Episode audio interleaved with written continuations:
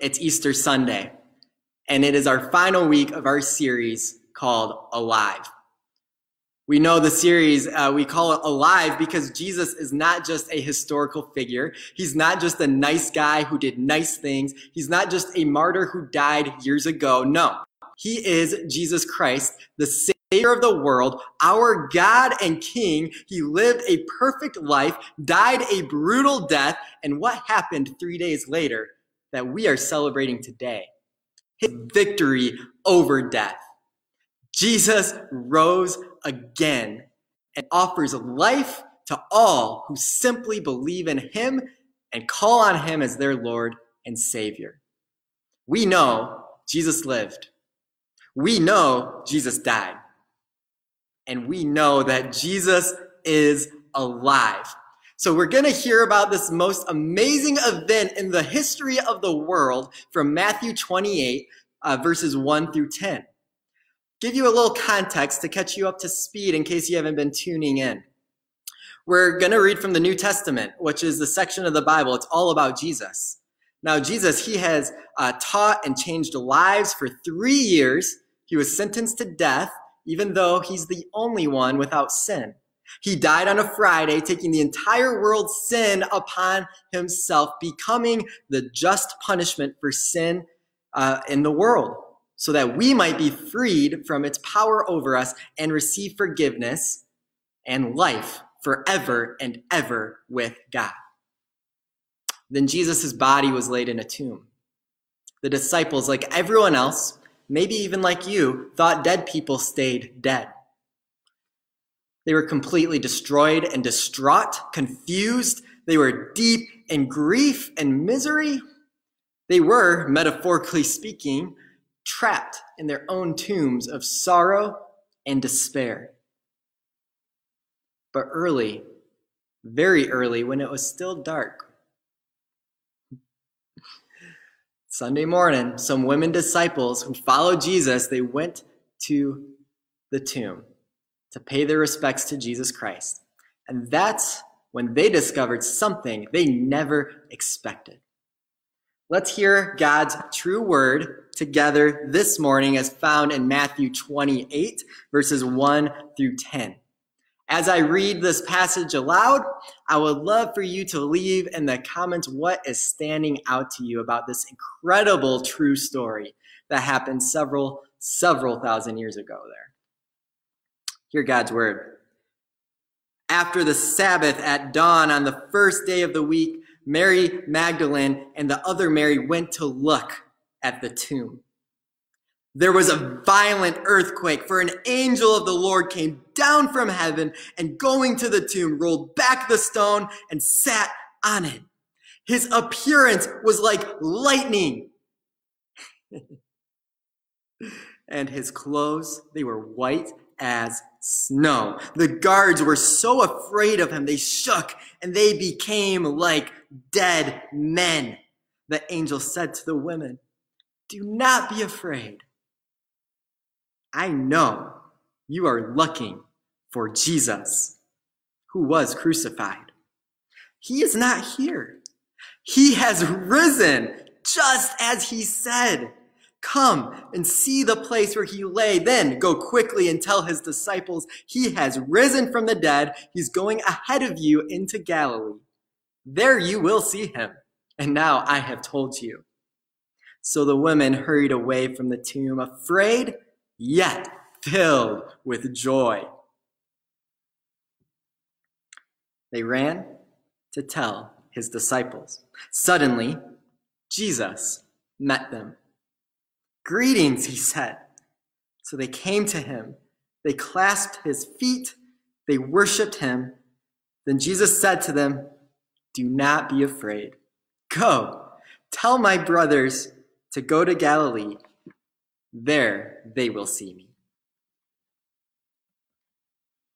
This is the very good word of the Lord, and we give thanks to God. A question for you. Do you remember that moment about a month or so ago when everything changed?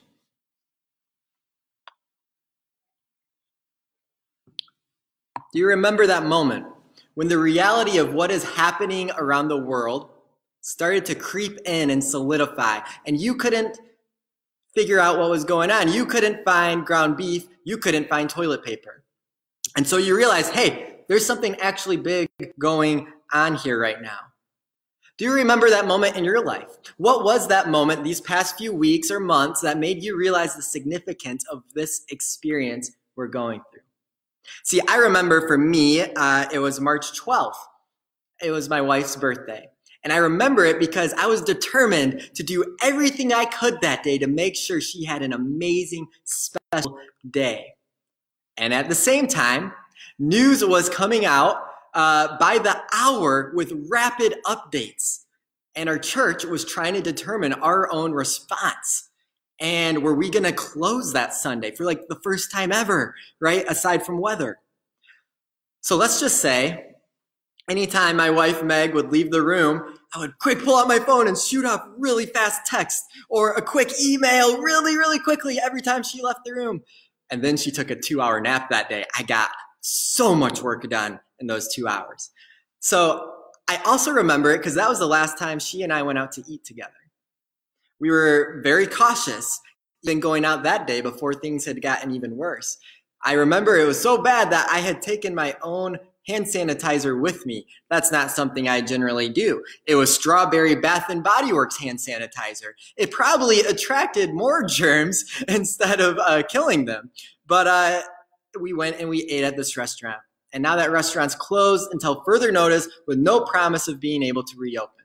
That was the day for me, for our family, everything for our lives in this season seemed to change. But there was another day. There was another day in the history of the world where everything did change. And it wasn't just for a season. Nope, it was for the remainder of time. And this wasn't a bad change. No, this was the change that had been planned by God ever since sin entered the world in the garden all those years ago. This was the change that saved the world and saves us. And these two Marys are the ones to first hear this universe changing news. And I love it. Mary and Mary, they are up super early on a Sunday morning at the crack of dawn. It's still dark. They get up to anoint Jesus' body to pay their respects. You see, the day before, they couldn't come because it was the Sabbath. They were to remain home. Imagine how long of a day that would have been sitting and waiting in your grief and your sorrow because Jesus Christ was dead. And though he had told them he would come back, they did not understand. So they think their God is dead. How can that be? So they sit in their grief, they sit as they mourn, and all you want to do is go be with your Lord. But you can't. You can't leave the house to go where your heart desires. And dawn finally breaks, so the first chance they get, they are right out of there they get to the tomb, and there are these guards. You see, these guards that are there were probably these battle hardened soldiers. This Jesus thing, it was a big deal to the Romans and the Pharisees. In the section right before this passage, the Pharisees are conspiring with Pilate to put Jesus' tomb under heavy guard because they remember Jesus said he's coming back.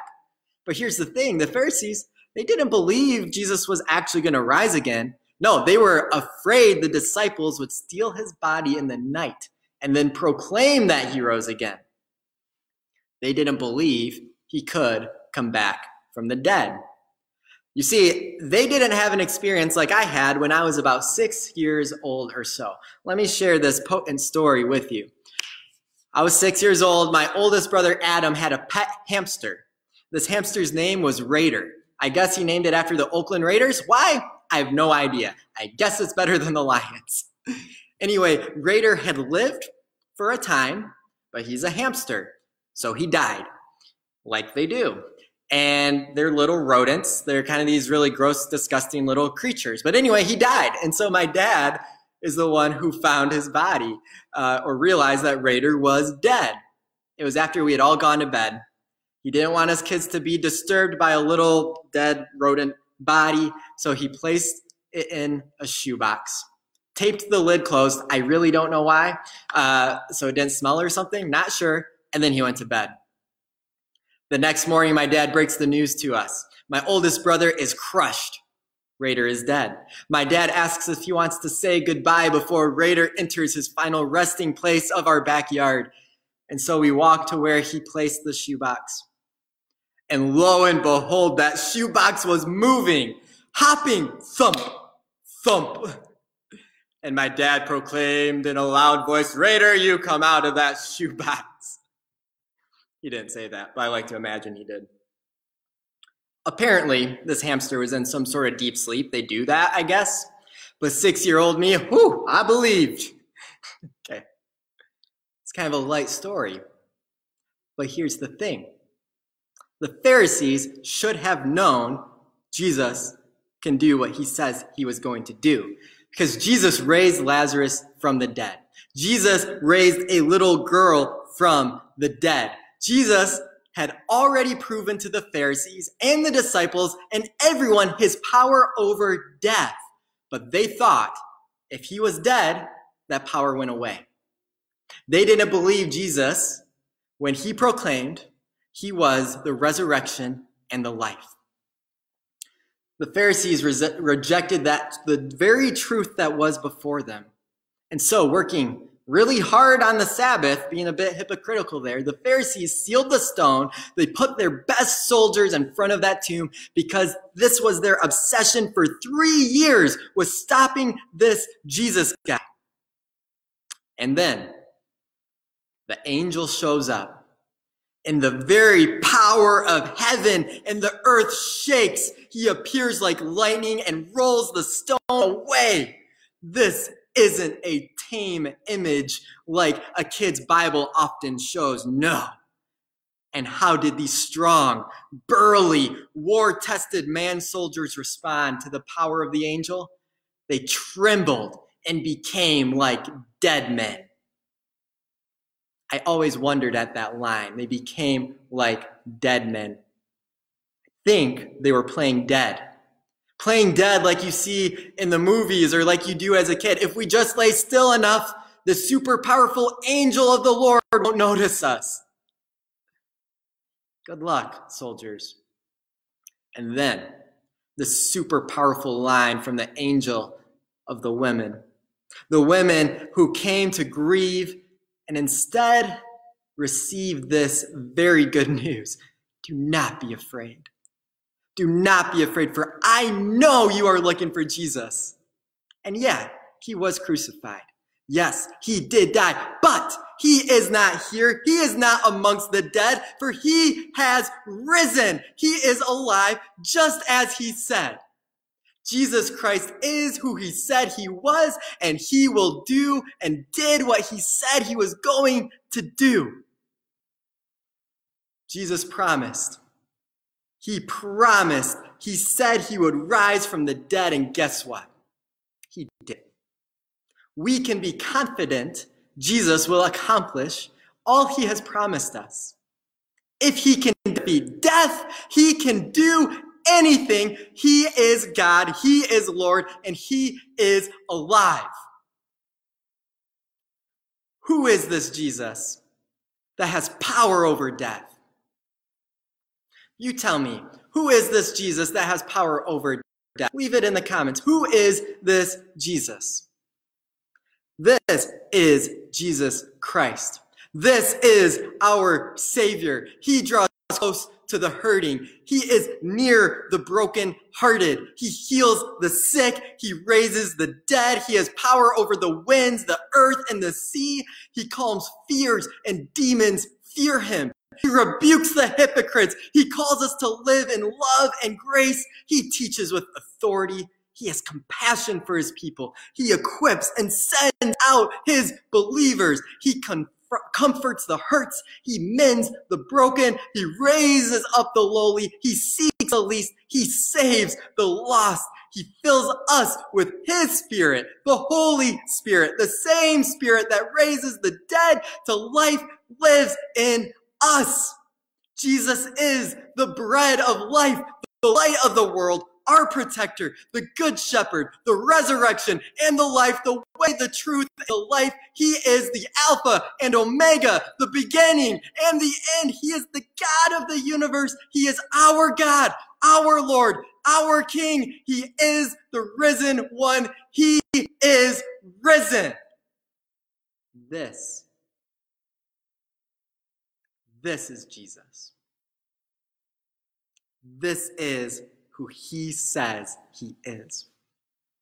And he will do what he says he will do.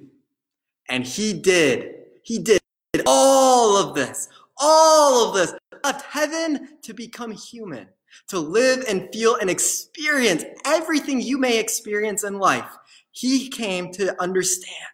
He came and then he taught and he endured incredible suffering and death taking the entire sin of the world, past, present, and future, upon himself to the point where God the Father abandoned him. For sin and God are not compatible. He died in our place so that you and I may live. But then, in his mighty power, over all things. He was raised from the dead and he lives again and forever. Why did Jesus do this? Why did Jesus do this? Why, why, why did he do this? He did this? He did this for you. I want you to say that out loud. He did this for me. He did this for me. He did this for you. So, in our seclusion, in our time of quarantine, does your house all of a sudden feel a little bit small? Does it feel like the walls are closing in a little bit? Does it kind of feel like a tomb? Do you feel trapped? Especially when it's rainy and snowy out and you just can't go anywhere. You can't do anything. You feel stuck and you're going a little crazy and you feel like you're in a tomb. Here's the thing I'm guessing a lot of us feel like we are living in tombs right now. And I'm not just talking about because of our isolation and our quarantine. No, I'm talking about a tomb that many of us, many of us feel like we are trapped, trapped in our misery, trapped in the darkness, trapped in worry, trapped in stress, anxiety, trapped in sin, in addiction. Maybe you're trapped in a thousand questions and you feel like you don't have any of the answers. You're in a place where you don't want to be, but you have no idea how to get out of it, and you feel the darkness all around you, and you cannot see the light. You can't see the way out, for there's a heavy stone over the only entrance. And it's a big stone, and it's sealed, and it's too heavy, and you feel too weak, and the guards are too strong, and it's all crushing and overwhelming, and you feel like you're dead. Even if you try to escape on your own, you're not strong enough. And there are forces at work keeping you trapped in the darkness and the stink of sin and death and decay. And you long and cry for a way out. Feel captive, but you think this is it. There's no way out. And it would have been. You're right. There would have been no way out, no escape if Easter never happened. I am here to tell you today It doesn't matter how strong or weak you are. It doesn't matter how deep in sin you are or how far you feel you are from God, how big your worries or your concerns, how many questions you have, how many doubts you have, or how many times you've messed up in your life. It doesn't matter how trapped you think you are because Jesus Christ defeated death. If he can defeat death, he can do anything trapped, the truth will set you free. Jesus is the truth and he sets you free. That stone's too heavy for you. It's not for him. You feel too far away from him. He is right now drawing close to you. You feel you don't deserve his love. None of us do. That is the beauty of grace that Jesus Christ did all of this, not because of anything we've done, but because of who he is. And who is he but love personified? And he did this out of the depth of his love for you.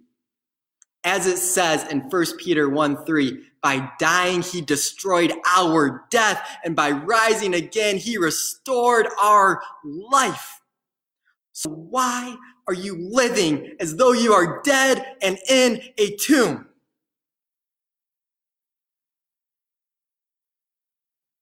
What is your tomb? Name it. What is your tomb right now? What is the darkness surrounding you where you cannot see? Name it and own it and bring it to the Lord. What are those areas of death in your life? Ephesians 2, Paul writes this You were, that's a past tense word, you were dead in your transgressions. But because of his great love for us, God, who is rich in mercy, made us alive in Christ. Without God, we are trapped. We are dead. But in him, because of him, we have life. We have freedom to live in his abundance forever and ever and ever and ever. You desire to be free? Be free. For Christ has set you free. You realize you need to be saved from your sin and yourself? God already did the work. You simply need to believe and call on Him. Are you surrounded by people who don't believe in you? Good news God believes in you. You feel like you're going through something, uh, going through life without any purpose or meaning. God has a set calling and purpose for you and your life. And God believes in you so much, He died for you. And because He lives, He has given us His Spirit so that we will never, ever, ever, ever face this world alone. We will never be trapped in that dark tomb again. Romans 8:11 the spirit of God who raised Jesus from the dead he lives in you. You are never alone.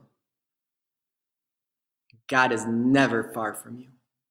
Jesus is the answer. He is the answer to all your questions. He is the answer to life. He is the answer to your pain, to your doubt, to your hurting, your struggles, to your deep longing.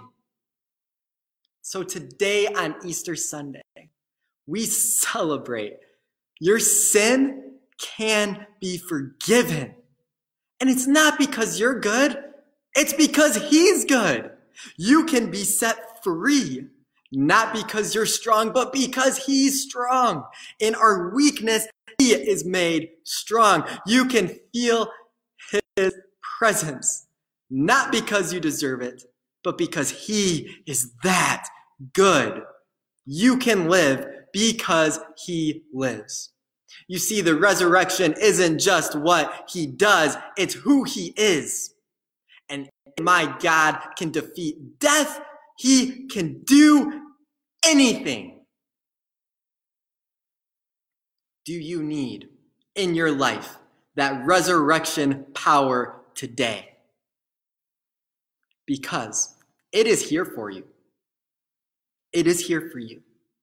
That tomb it's empty. That stone, it is rolled away. And as Jesus Christ said to Lazarus, he says to you and me, come on out of that tomb and live. Live. For death in this world, death does not have the final say. Sin does not have the final say, for God took it away. He took away death's sting. He made a way out of the punishment of sin because death and sin is not the end. God is the beginning and the end. And what is his end? But life forever in glory with him, the one who saves, the one who is alive. For Jesus Christ is risen. He is risen indeed. Praise God Almighty, from whom all blessings flow. Praise him. Let's pray.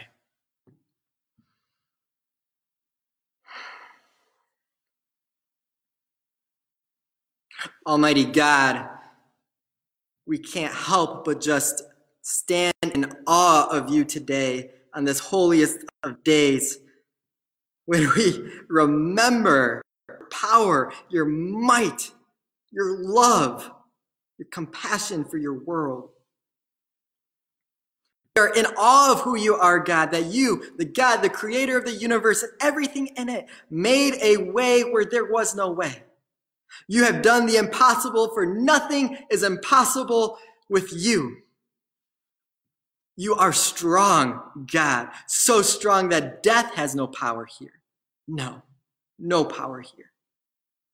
And Father, as you say, if you pro- if we proclaim and we believe in you, we will be saved. That's not a might. That's not a maybe. That's not a if you sin again, you'll lose it. No, that is if we believe and proclaim, we will be saved. And God, I believe there are some of us today listening that want to believe and want to call on you and never have before. So, God, I pray right now, your spirit to work in their hearts and their life. Give them the courage to say, Yes, God, I want you to be my Lord and Savior. I believe what I have heard about you. I believe you are the Lord, the creator, the sustainer of life, the defeater of death. And Jesus Christ came and died for me. He died for me with, for my penalty that I deserve because of the sin in my life. And I acknowledge my sin that I have fallen short. I have made mistakes. I have messed up. But I believe if I ask you for forgiveness, you will forgive. So, God, I ask that now. Forgive me of my sins. And I rejoice believing that you do forgive me.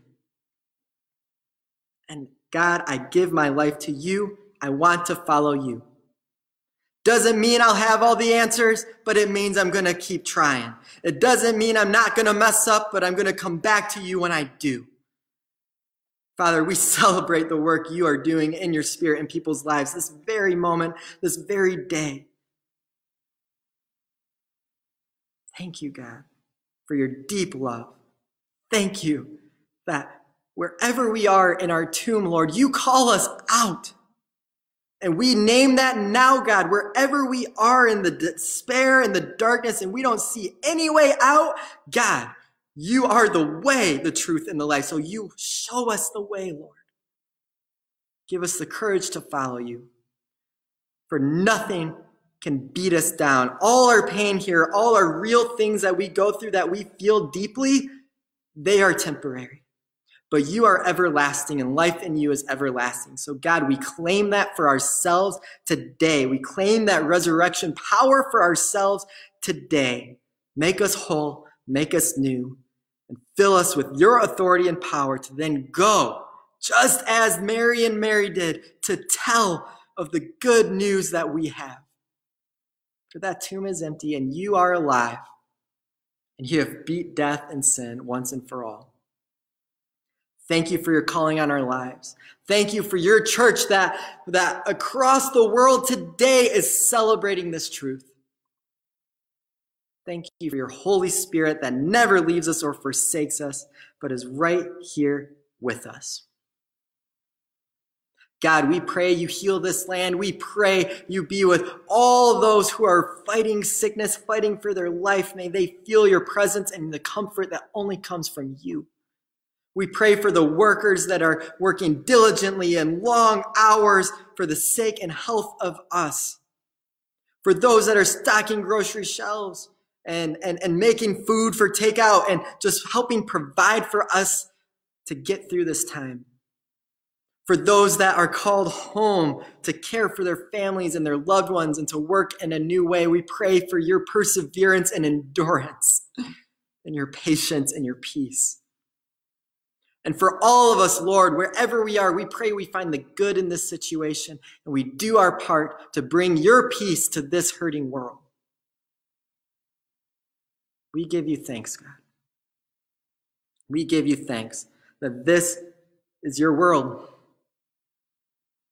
and you have called us to play a big role in it. Thank you for your love. Thank you for your Son. We love you, God. We love you. And you are risen. So it is in the power and authority of Jesus Christ we pray all these things. And all God's people say, Amen. Amen. Amen.